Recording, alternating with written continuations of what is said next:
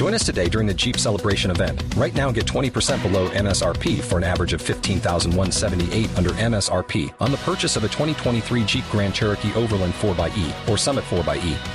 Not compatible with lease offers or with any other consumer incentive offers. 15,178 average based on 20% below average MSRP from all 2023 Grand Cherokee Overland 4xE and Summit 4xE models in dealer stock. Residency restrictions apply. Take retail delivery from dealer stock by 4 1. Jeep is a registered trademark. Last week we studied the fourth chapter. And uh, now we're going to read both together, but look at the fifth chapter. Now, bear in mind what Revelation 4 and 5 consists of. It is the theme of the book of Revelation pictured out for you in unforgettable terms. And the basic literal statement of these two pictures is the sovereignty of God. You remember the church lived in tempestuous times in the first century, similar to what we face today, though we don't feel, face as harsher trials as they faced, from two great enemies in the first century there was apostate Judaism that persecuted them and sided with Rome in their persecution up until uh, Jerusalem fell in 70 AD. And then thereafter was a beginning of 10 waves of ferocious persecution of the church for the next couple centuries. That it was normal to go to church and think that you might not make it home, that you might wind up in the Colosseum uh, being eaten by lions or killed by gladiators or whatever. So there was ferocious persecution of the church in the first century. And so now John is writing this great epistle to these seven churches in uh, Asia Minor and to the whole church actually at large uh, to say Caesar claims global power, but there is a sovereign even over Caesar. That Caesar's throne is the greatest throne in the world, in the world. But there is a throne at the center of the universe, and Jesus sits on that throne and rules the Caesars and rules everything else, and nobody can touch a hair on your head, beloved little flock, without the will of God and of His Son, Jesus Christ. Now, that thought is pictured out here in these two chapters. One other thing we need to point out is that uh, in the first century there were two empires. Each empire was out to conquer the whole world. There was the empire of the kingdom of Christ, and there was the Roman Empire. And neither one of those empires would rest until the other had been defeated, annihilated, and, and the kingdom of that empire spread throughout all the world. So they perse- persecuted uh, the church because it was a threat to them. I guarantee you, had the church not been a threat to Rome, Rome would never have persecuted them. But they understood something about that threat of this Christian empire. And so they tried to kill it out of existence. And of course, the more they killed it, the more it grew. And eventually, Rome crumbled and died and is off the scene, and all that's left is uh, tremendous ruins in the city of Rome. And that's the reason that persecution was so heavy. There was another king, one Jesus. Uh, there were two kurioses of the first century, two that claimed that name. Remember, the word kurios is the Latin is the Greek word for Lord, and it means more than Lord. It means more than King. It means more than emperors. The word kurios means King of Kings and Lord of Lords, the authority above whom there is no other. That was Caesar's favorite name for himself, and so the Christians come along and declare a war on Caesar and say you have to become a Christian by confessing that Jesus is kurios by confessing that there is one Lord, one King of kings, and he's not sitting in Rome.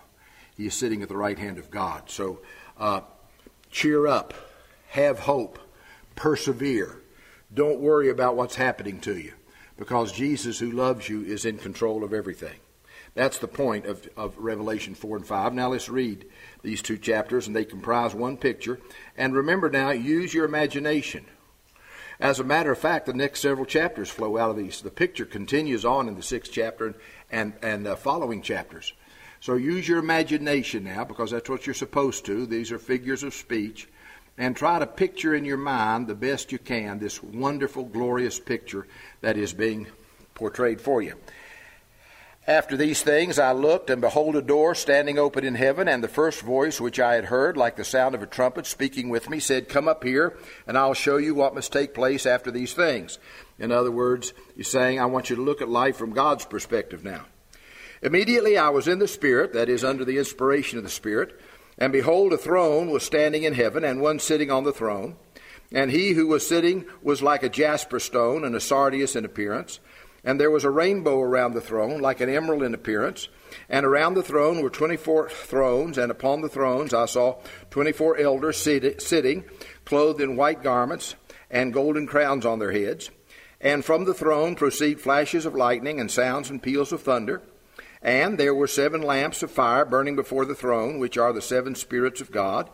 And before the throne there was, as it were, a sea of glass like crystal and in the center and around the throne, four living creatures full of eyes in front and behind.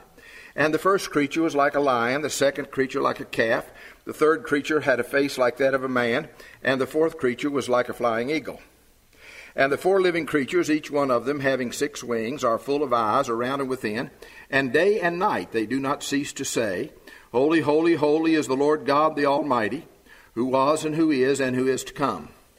And when the living creatures give glory and honor and thanks to him who sits on the throne, to him who lives forever and ever, the twenty four elders will fall down before him who sits on the throne and will worship him who lives forever and ever, and will cast their crowns before the throne, saying, Worthy art thou, our Lord and our God, to receive glory and honor and power, for thou didst create all things, and because of thy will they existed and were created.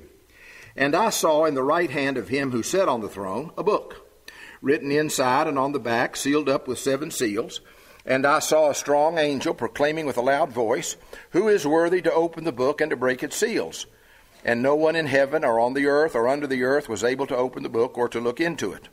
And I began to weep greatly, because no one was found worthy to open the book or to look into it. And one of the elders said to me, Stop weeping.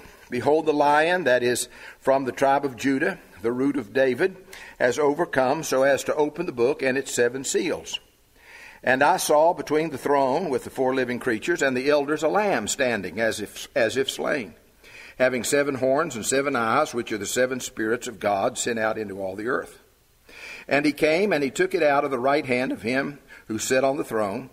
And when he had taken the book, the four living creatures and the twenty four elders fell down before the Lamb, having each one a harp and golden bowls full of incense which are the prayers of the saints. And they sang a new song, saying, Worthy art thou to take the book and to break its seals, for thou wast slain and didst purchase for God with thy blood men from every tribe and tongue and people and nation. And thou hast made them to be a kingdom and priests to our God, and they will reign upon the earth. And I looked, and I heard the voice of many angels around the throne, and the living creatures, and the elders, and the number of them was myriads of myriads and thousands of thousands, saying with a loud voice, Worthy is the Lamb that was slain to receive power and riches and wisdom and might and honor and glory and blessing. And every created thing which is in heaven and on the earth and under the earth and on the sea and all things in them I heard saying, To him who sits on the throne and to the Lamb be blessing and honor and glory and dominion forever and ever. And the four living creatures kept saying, Amen. And the elders fell down and worshiped. What a picture almost wears you out just thinking about it. Now, the focus of Revelation 4 was a throne. The focus of Revelation 5 is a book that's in the right hand of the throne, of the person sitting on the throne. Uh, the second focal point is the person that takes that book out of the right hand of the person sitting on the throne. And then the rest of this fifth chapter, as well as the sixth, etc., is about uh, what happens when the book is opened. So the first thing we need to know when we study the fifth chapter of Revelation is what does this book symbolize? Now, we don't, we don't have to guess. Once again, as we've said so many times, the, most of the figures of speech in the book of Revelation are taken from somewhere else in the scriptures. And the, that's the case here. What, what do we know about this book? Well, now notice it is a book that uh, is written on the outside and on the inside. That is, there's nothing left out, everything's included. There are no empty spaces left to be filled up by chance. that whatever this book is, it is full and nothing else can be added to it.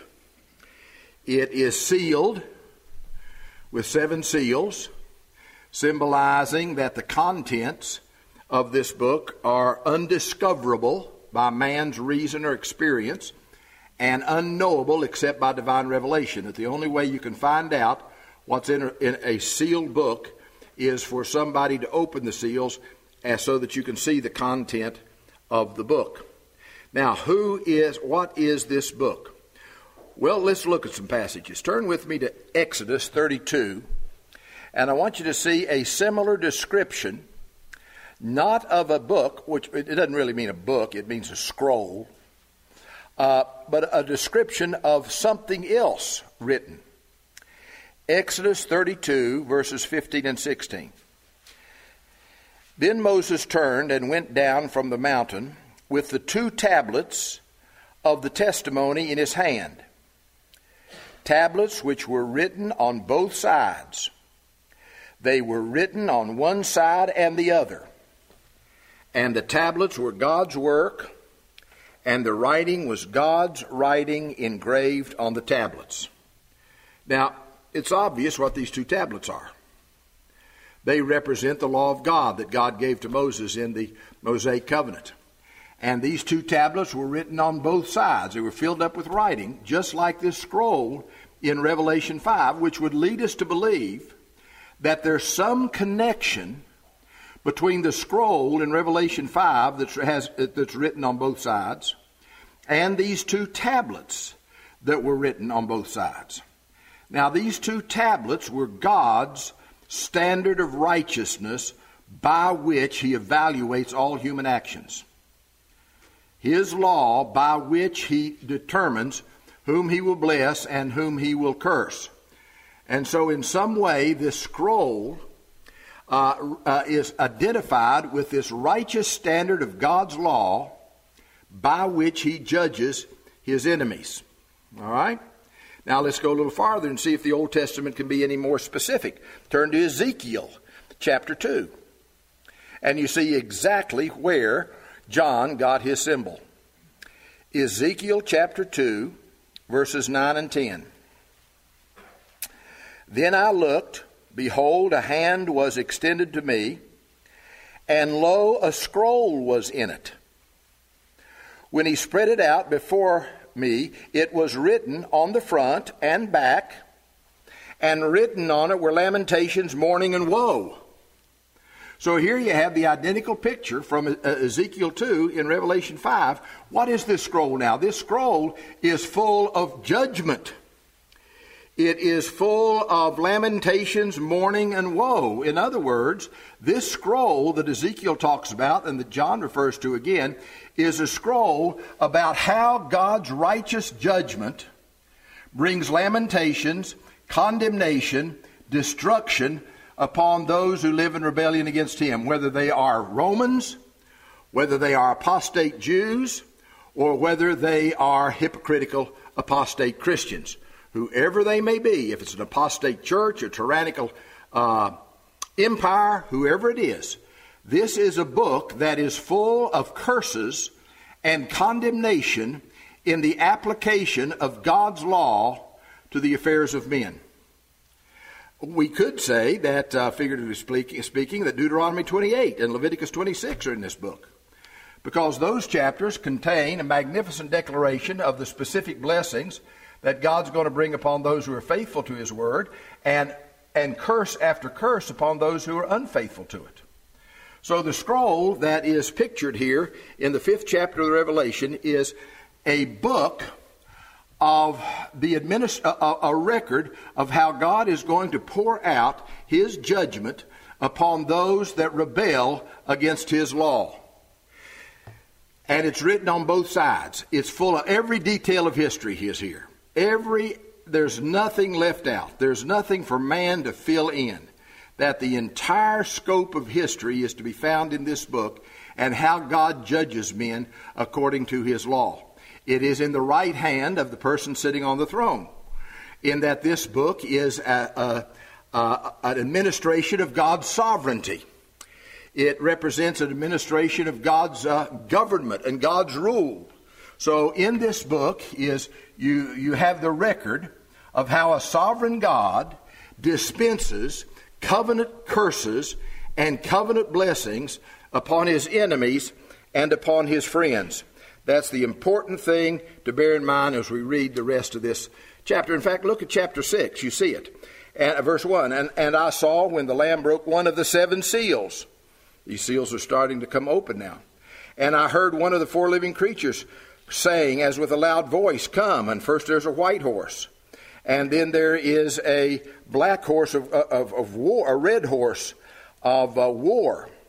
And then there is a black horse of uh, death. And so, out of this, uh, as the seals are open, the judgments of God begin to fall upon his enemies apostate Judaism, apostate Christian churches, uh, anti Christian Rome.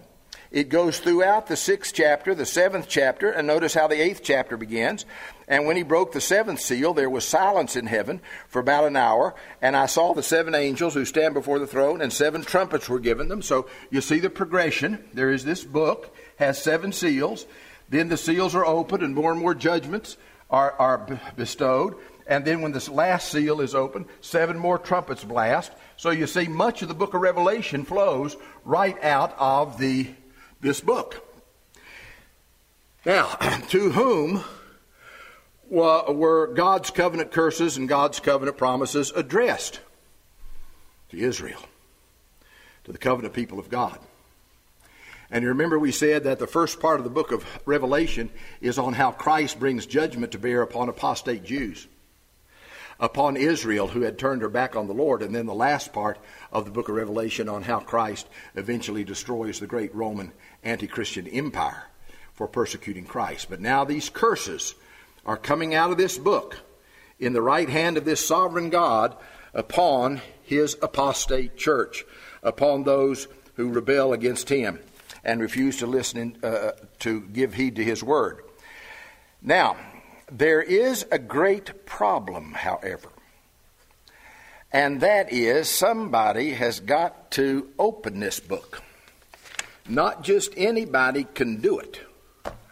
The person has to have the authority and the character to open this book, or the contents will never be known and the contents will never be administered, and the enemies of God's church will never be judged, and there will never be a distinction between good and evil in human life, and life will be hell. So, notice the big point it makes. Verse 3, uh, verse 2. And I saw a strong angel proclaiming with a loud voice, Who's worthy to open the book and to break its seals?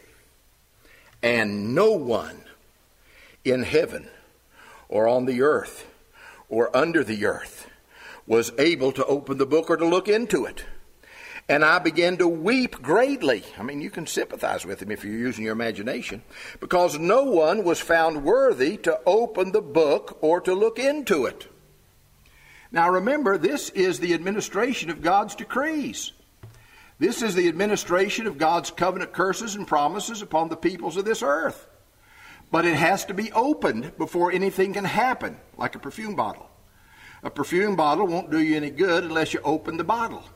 And the same is true here. This book has got to be opened. These curses and blessings must be administered, or else the church doesn't have any future and Caesar wins after all. But nobody is in a position to open this book. Nobody among all creation is worthy to open it. And John, who's writing this, is crying like a baby. He's weeping greatly. I want somebody to write this book, but there's nobody worthy of even looking into it. What's going to happen to us? Verse 5 And one of the elders said to me, Stop weeping. Behold, the lion that is from the tribe of Judah and the root of David has overcome to open the book and its seven seals. So this angel is saying to John, I mean, an elder around the throne. Now, who are these elders? Remember, over in verse 4 of chapter 4, you had the throne of God in the center, and then these 24 smaller thrones around the throne that elders sat on. 24 meaning of the 12 patriarchs of the Old Testament, the 12 apostles of the New Testament, the entire church of God of the whole, of Holy Scripture, represented in these elders. They're sitting around the throne, praising God. And one of these elders come and says to John the apostle, "Quit crying, don't weep anymore. There is somebody worthy. There's only one person worthy of opening the book and administering its contents." And that person is worthy because he is the lion of the tribe of Judah and the root of David. Now, before we see why those two titles made this person worthy, let's talk about these elders for a minute. Notice what these elders are pictured as doing in Revelation 4, Revelation 5. They're sitting around the throne at the feet of Jesus. They have white garments on. Their sins have been forgiven. They're marching in the train of Christ's triumph. They're living lives of joy, knowing that the victory belongs to Christ. They have crowns on their heads. They uh, are exercising dominion over themselves, self discipline over the church, over the covenant community. They take the crowns off. They cast them at Jesus' feet because they recognize that that uh, anything good that they have, they got from God and not from themselves. They are singing these wonderful hymns of praise in chapter 4 and chapter 5. And now one of these elders presents Jesus as the one that can open the book. Now, before we go any farther, I pray for all of us as elders that what these two chapters picture of elders will be pictured of us. That we will be people, men in white clothes, with crowns, sitting at the feet of Jesus, singing his praises presenting Christ as the only Savior and sovereign of the world. But now, elders are representatives of the church, and there's not a double standard. What all Christians should be, elders must be. The point is, what is demanded of elders is demanded of Christians in terms of the Christian life. So, my prayer is that what's true of these representatives of the church will also be true of all of us in the church that we will wear white clothes, have crowns that we cast at Jesus' feet, and that we sing Christ's praises, and that we offer and present Christ to the world as the only one in the world who can be our Savior and our sovereign. So that is a great picture of these elders. Now, there's two things about this man, who is obviously Jesus, that uh, make him qualified to open this book, which means he's the only person that can take the decrees of God and cause them to happen. That he's the only one that can take this record of God's covenant curses and covenant blessings and cause them to come true in the life of God's people and in the life of God's enemies. Now, what qualifies him? Well, his first title is the lion that is from the tribe of Judah. What a description.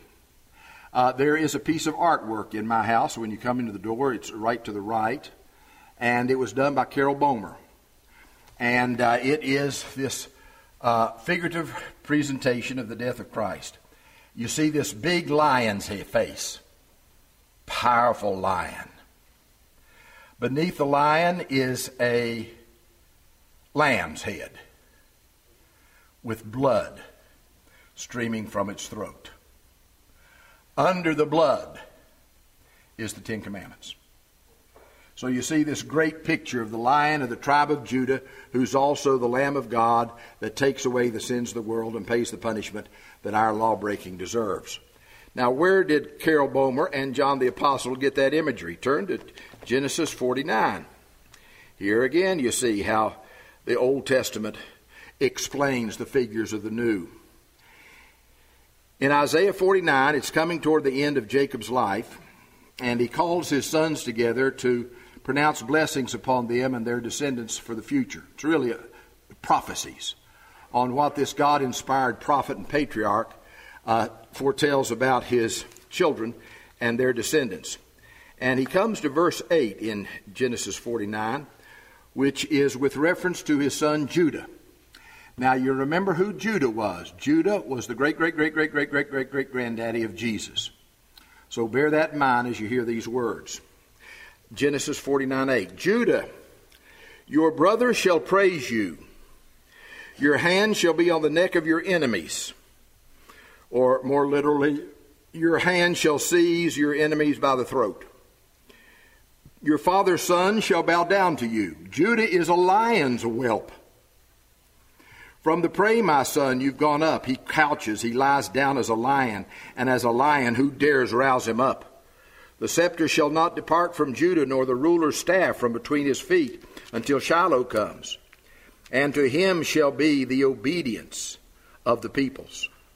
He ties his foal to the vine, and his donkey's colt to the choice vine. He washes his garments in wine, his blood red wine, I might say, and his robes in the blood of gates uh, of grapes. His eyes are full from wine, dull from wine that is darker than wine, and his teeth whiter than milk. Now, obviously, this is a reference, a messianic prophecy of the Lord Jesus Christ. It says that one of Judah's descendants will seize all of his enemies by the throat and destroy all of his enemies, like a great lion who shall uh, couches down and waits for his enemies to come and then destroys them at, to the point that in verse, uh, last part of verse 10, and he shall, and to him shall the obedience of the peoples come, that he shall destroy the enemies of his people, and the nations of the world shall bow in submission to him. And notice in verse 10, the scepter shall not depart from Judah, nor the ruler's staff from between his feet until Shiloh comes. Now, what's a scepter? A scepter was what a king carried in his hand. It was a symbol of rule and of government and of authority. And it says here that this symbol of government and authority shall not depart from the family of Judah, and nor shall this ruler's staff from between the feet of Judah until Shiloh comes. Now, who's Shiloh? Well, the word Shiloh means in Hebrew the one to whom it belongs. The one to whom it belongs. So, what it says here in verse 10 the scepter, the symbol of rule, shall not depart from the family of Judah until the one to whom the scepter belongs comes, and to him shall be the obedience of the peoples. So, there you have a reference to the Lord Jesus Christ and to his conquering power over all of his enemies. And this is the lion from the tribe of Judah who overcomes all of his enemies by death, resurrection, and ascension, and reigns supreme over them all, whether it's apostate church or anti Christian Rome. Christ is the governor, this lion of the tribe of Judah, and because he's conquered his enemies, he has the authority to open the book. But then you have another name for him, and that other name is the root of David. Now, that's an interesting phrase. The uh, book of Revelation closes with that phrase. In the 22nd chapter of Revelation, verse 16, Jesus says, I am the root and offspring of David. Now, it's obvious what he means by saying, I'm the offspring of David, because Jesus was a descendant of David, and, and God had promised David that someday his kingly descendant would have a kingdom that would be universal and eternal and uh, all conquering. But what is this to say that he's the root of David? The offspring of David came after David. The root of David was before David. David's origin, the source of David's life. And so this title represents the Son of God as being God Himself. That Jesus is not simply man, i.e., the offspring of David, but he's also God, i.e., the root of David, the origin of David's life, the origin of the life of all human beings, the origin of the life of everything that happens in the universe, the origin of every, event, every detail. The root of David is the one Rome has to deal with. There wouldn't be a Rome. There wouldn't be a Judaism. There wouldn't be anything were it not for the cause and origin of everything in the Lord Jesus Christ. And so you see why he and he alone is worthy of opening this book and administering all of its contents. Verse 5 And one of the elders said to me, Stop weeping. Behold, the lion that is from the tribe of Judah, the root of David, has overcome, seized all of his enemies by the throat, destroyed them by his life, death, and resurrection, so as to open the book and its seven seals. Now, there you see the two central elements of this vision a book, and Christ is the only one worthy of administering it. Everything that goes on in life is the administration of whatever's in this book by the Lord Jesus Christ. He took the book out of the right hand of God and He opened it. And whatever happens in your life, whatever happens in the life of the church, whatever happens to the enemy, in the life of the enemies of church, it's, it's Christ unfolding what was in that book. And it says, And I saw between the throne with the four living creatures, that's the cherubim from chapter 4, and the elders, a lamb closely identified with the throne, so closely identified with the throne, as we'll see later on, they cannot be separated. A lamb standing, as if slain, having seven horns and seven eyes, which are the seven spirits of God sent out into all the earth. So now he's continuing to, to describe Christ. He says that between the elders and this throne, and identified with this throne, and worshiped later on as the one who sits on this throne, is the Lamb of God that takes away the sins of the world. Pointing to the symbolism of the sacrificial lamb of the Old Testament fulfilled in the Lord Jesus Christ. As if slain, he's standing now. He's not slain anymore. He was slain, as the marks of crucifixion in his hand. But he's standing now as if slain, now reigning, now ruling over all. We learned that in the last part of the first chapter of Revelation. He has seven horns and seven eyes which are the seven spirits of God sent out into all the earth. Now, you, do you think that's literal? You think that if Jesus were to appear here today, he'd have seven horns in his head and seven eyes in his head? No. I mean, there wouldn't be anything attractive about him. I mean, it'd scare the daylights out of him. My grandson was at our house last night, and we have sitting upon one of our pieces of furniture this carved little angel. And it looks like a little angel sitting there on this uh, cabinet. And uh, Charlie couldn't rest until that angel was gone. I mean, it scared him to death. He wouldn't look at it. He'd close his eyes. He said, "I just can't be here with that, that thing sitting on that bit, on that uh, cabinet." Well, can you imagine if that little angel had seven eyes and seven horns? What a little boy would do. Well, the point is, this is not a literal description. Remember that all these things have uh, uh, symbolic significance. So, what are seven horns? Well, we've seen over and over again, we will continue to see that seven is a perfect number, that seven is a very sacred number in the uh, uh, Old Testament calendar. And it, it symbolized perfection and completion. And horns were a symbol of power. I mean, you see a big bull charging towards you with these horns. And the horn, horns in the Old Testament were symbols of mighty power.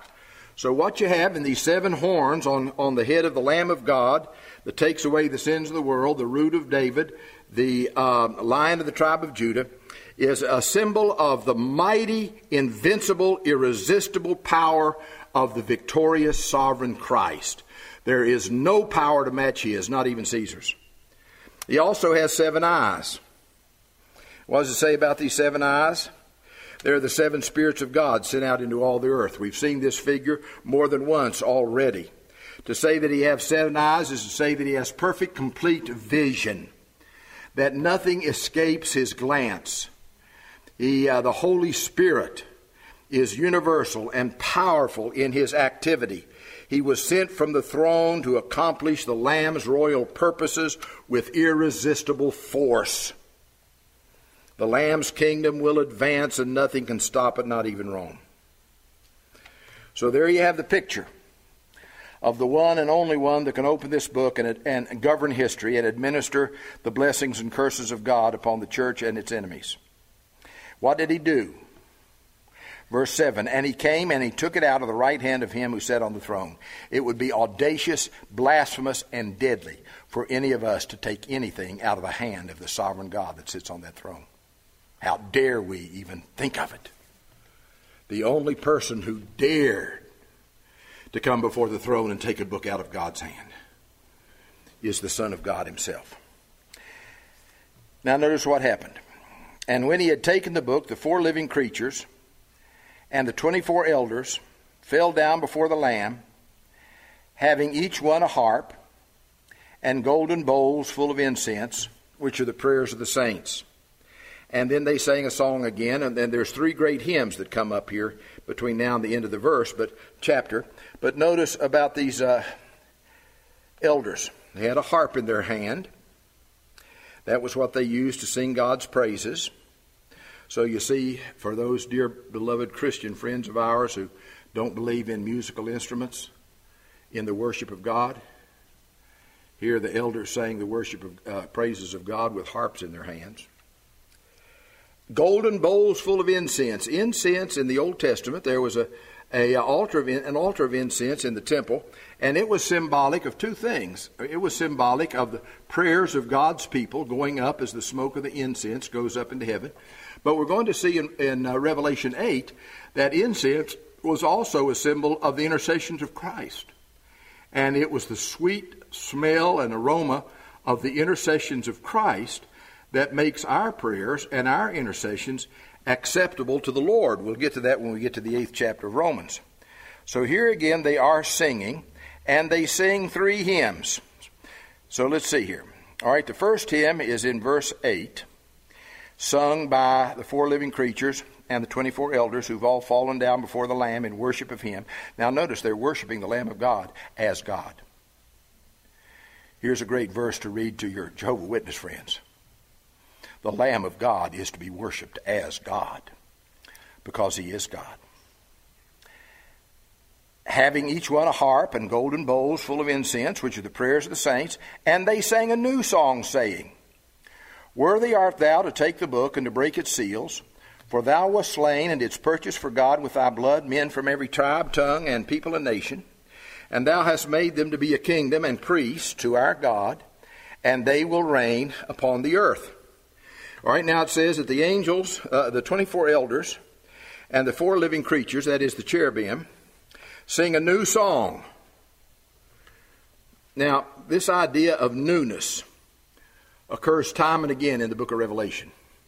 The New Jerusalem, a new name, a new song. Everything having to do with this new age, a new day that the Lord Jesus Christ brought on the scene of history with his life, death, resurrection, and ascension. But now, what is this new song? Well, I hear people talking about a new song. In fact, I think there's a singing group, a, a, contemporary Christian singing group. I don't know anything about their singing. They may be great, but it's called The New Song. I got a sneaking suspicion that they named themselves New Song without having read where that title originated. What do you think of when you think of a new song? Well, John the Apostle did not think up this phrase. He goes back to Isaiah, and I want you to turn to Isaiah 42 and notice what the content of this new song is. Isaiah 42, and let's read through uh, verses 8 through 13. Roman, Isaiah 42, 8 through 13. I am the Lord, that's my name. I will not give my glory to another, nor my praise to graven images. Behold, the former things have come to pass. Now I declare new things. Before they spring forth, I proclaim them to you. In other words, here's a messianic prophecy. There's a new day coming, and I'm prophesying that day before it happens. So sing to the Lord a new song that fits this new day and these new things. Sing to the Lord a new song. Sing his praise from the end of the earth. You who go down to the sea and all that is in it, you islands and those who dwell on them, let the wilderness and its cities lift up their voices, the settlements where Kedar inhabits, let the inhabitants of Sela sing aloud, let them shout for joy from the tops of the mountains, let them give glory to the Lord and declare his praise in the coastlands. The Lord will go forth like a warrior. He will arouse his zeal like a man of war. He will utter a shout. Yes, he will raise a war cry. He will prevail against his enemies. So, what is this new song's theme? It is that Jesus is a mighty warrior, a man of war, who raises a war cry, and who destroys and prevails against all his enemies by opening the book. You see, that's how the enemies of God are, to be, are, are destroyed. That's why Jesus is called a warrior because he is opening the book, and the effect of this open book with these covenant curses based upon the righteous uh, standard of God leads to the destruction of all those who persecute the faithful church of the Lord Jesus Christ until all the enemies of God are put down and Christ prevails. That's the theme of the new song. But now, what in Revelation 5 specifically does he emphasize about this new song? Worthy art thou to take the book and to break its seals. For thou wast slain and didst purchase for God with thy blood men from every tribe, tongue, and people and nation. And thou hast made them to be a kingdom and priests to our God, and they shall reign upon the earth. The part of the song that John emphasizes, which he heard the 24 angels singing and the four living creatures, is about the atonement of Jesus Christ. It is about the death of the Lord Jesus Christ and its accomplishments. Now, how did he get from the new song of Isaiah 42 of this great conquering warrior who prevails over all of his enemies and the death of Jesus on the cross? If you've ever read a book called Shaka Zulu, it's worth reading. Uh, if you've ever seen the British Broadcasting Company's four or five mini, uh, time miniseries on Shaka Zulu, it's worth seeing. It's about this great pagan in South Africa in the early 1800s who was conquering at the same time Napoleon was conquering Europe. Shaka Zulu was conquering an even greater landmass in South Africa. Uh, he's pretty much the father of the Zulu people. He was a brilliant man, a powerful man, a great warrior, a pagan man to the core. And he had a white English uh, doctor with him that uh, he liked because of a miracle this doctor could perform on Shaka. Shaka was getting older and there was uh, white hair showing up in his hair. And the doctor just happened to have some black liquid shoe polish. So whenever he saw any gray hair in Shaka's hair, he'd cover with shoe, with shoe polish, and Shaka was convinced he was making him grow younger. So he liked this, this uh, English doctor who was also a Christian. And Shaka Zulu saw uh, this doctor's Bible. And he was flipping through this old King James Version of the Bible, early 1800s, and he flipped, and there was a picture of Jesus hanging on the cross. And that confused the Shaka because he knew nothing about the Christian faith. So he asks, asks his Christian father, uh, doctor, who I think name was Flynn, he asks him, um, Who is this being crucified? Because he was dying in a similar way that uh, Shaka killed his enemy, uh, enemies. Uh, Shaka would erect a gigantic pole with a sharp end and then just sit him down on it and they would be all over his kingdom like that. So he, he was familiar with death by, by crucifixion. And he said, Who is this? And the Christian doctor said, He's my king. Shaka said, He must not be much of a king. And the rest of his life, he tried to show that he was a greater king than Jesus. But you see, the, the, the, the point of the English doctor is exactly right. Any sovereignty, any mediatorial kingship that Jesus has over all men, he has because of his death on the cross. That the foundation of Christ's rule and kingship is his atoning death that the Bible says in Philippians that God, after Christ humiliated himself, took upon himself the form of a servant, became obedient unto death, even to the death of the cross.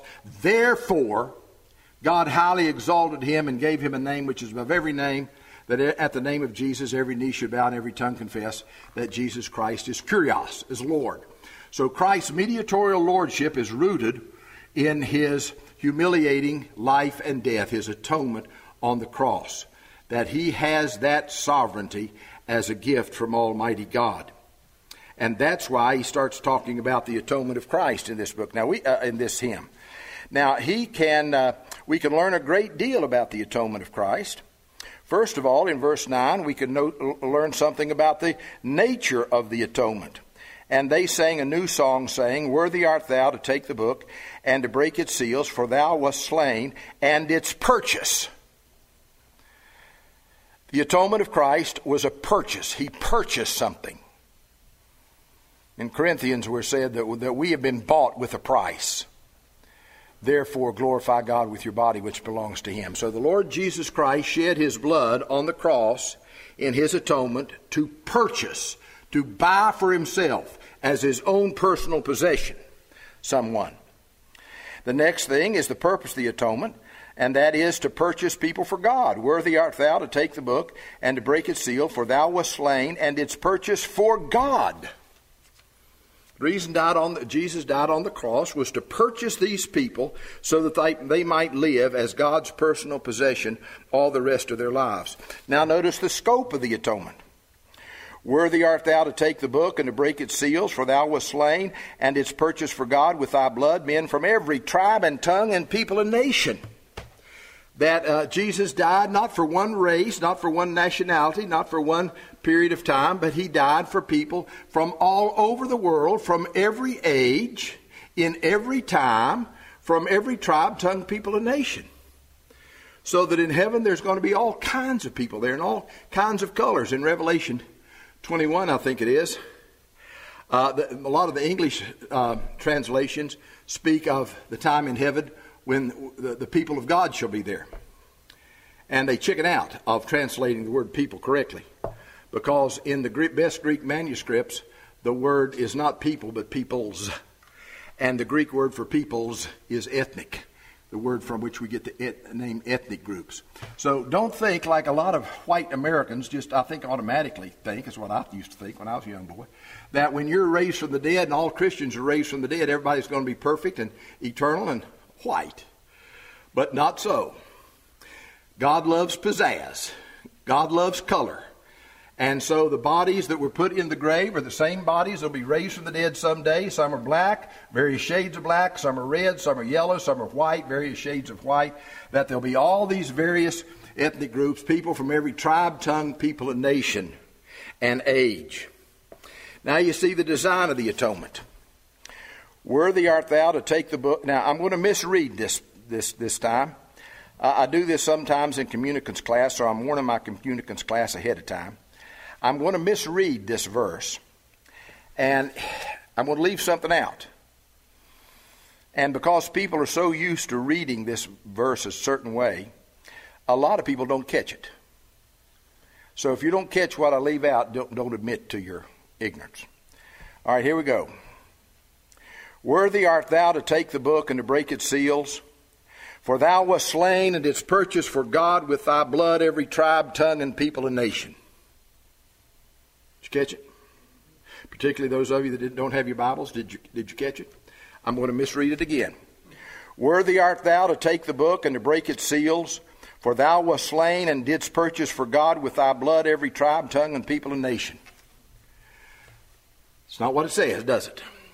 It says, Worthy art thou to take the book and to break its seals, for thou wast slain and didst purchase for God with thy blood men from, or people from, every tribe, tongue, people, and nation.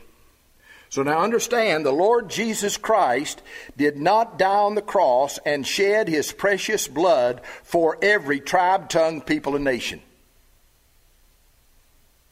But he did shed his precious blood to purchase for God people from, men from, people out of every tribe, tongue, people, and nation. So there's one of the clearest places in the scriptures where you have the distinction between every single person in the whole wide world, the whole human race, and those within the human race that Jesus died to save.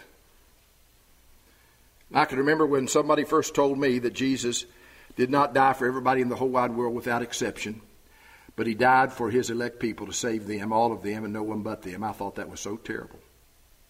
I thought that was so degrading to the death of the Lord Jesus Christ to say that he didn't die for everybody in the whole wide world, but he died only for the elect.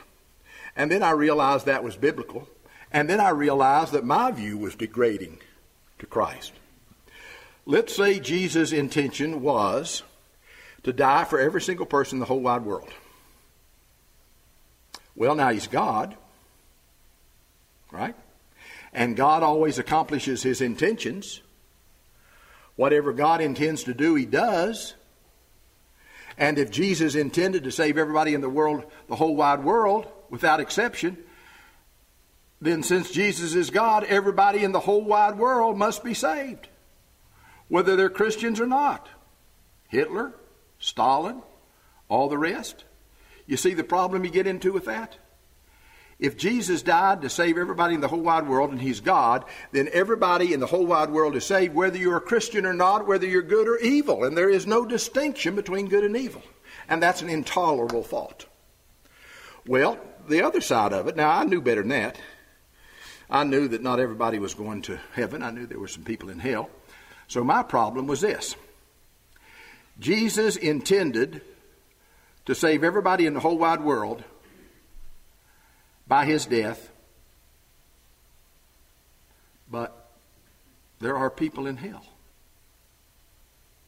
There are people whom he didn't save that he wanted to save and that he intended to save by his death. Poor Jesus.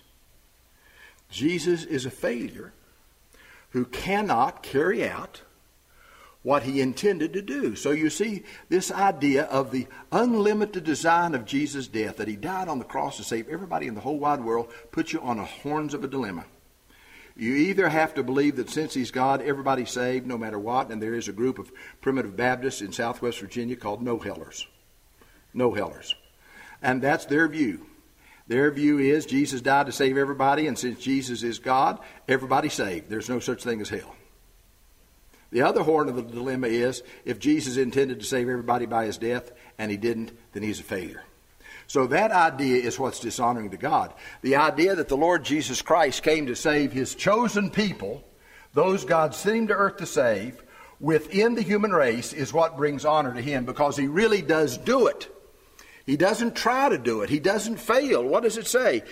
Thou wast slain and its purchase for actually purchased, not just tried to. Thou didst purchase for God with thy blood men from every tribe, tongue, people, and nation. And what's the effect of that accomplished redemption? Verse 10 And thou hast made them to be a kingdom and priests to our God, and they will reign upon the earth. Have you noticed how many times the emphasis has been made in Revelation 1, 2, 3, and 4 about dominion?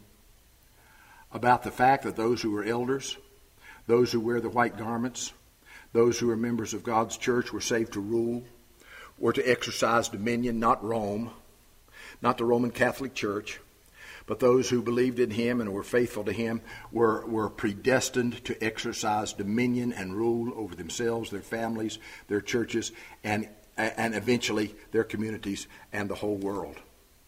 And so the atonement of the Lord Jesus Christ is the means by which He purchased you and me for Himself and put us in the position we lost in Adam, put us in the position again of exercising dominion and exercising rule.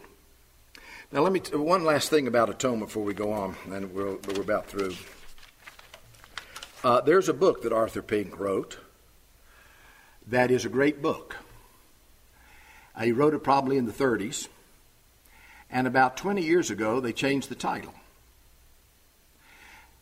And the title, the changed title, the new title, is called The Atonement of Christ to try to make it more understandable. Because the old title of the book, the original title, is the satisfaction of Christ. Now, when we started calling the death of Christ the atonement of Christ rather than the satisfaction of Christ, we lost something. We started being more vague, and our message started getting looser. because the word satisfaction is what the death of Christ was. That's the best word. That's the most descriptive word. That explains the essence of Christ's death. Christ's death on the cross satisfied God's wrath, satisfied the claims of God's law, satisfied the uh, claims of God's justice. It was a satisfaction of God. The atonement is more general. That There's not one particular uh, word that translates the idea of atonement. It, it can be translated a variety of ways. But the word satisfaction, when you speak of the atonement of Christ, don't speak of the atonement of Christ. Speak of the satisfaction of Christ and make your friends ask you what in the world you mean by that word. So, here we have in verse 9 the first great hymn that Christ's warrior nature, his conquering nature, is based upon his death. Verse 11, we got another hymn. And I looked, and I heard the voice of many angels surrounding the throne, and the living creatures, the cherubim, and the elders. I mean, just picture all this and, and uh, listen. I mean, surround sound is nothing compared to this. And the number of them was myriads of myriads, or billions of billions, taking into consideration inflation today. That that's the point here. I mean, a thousand back in those days was about a billion today.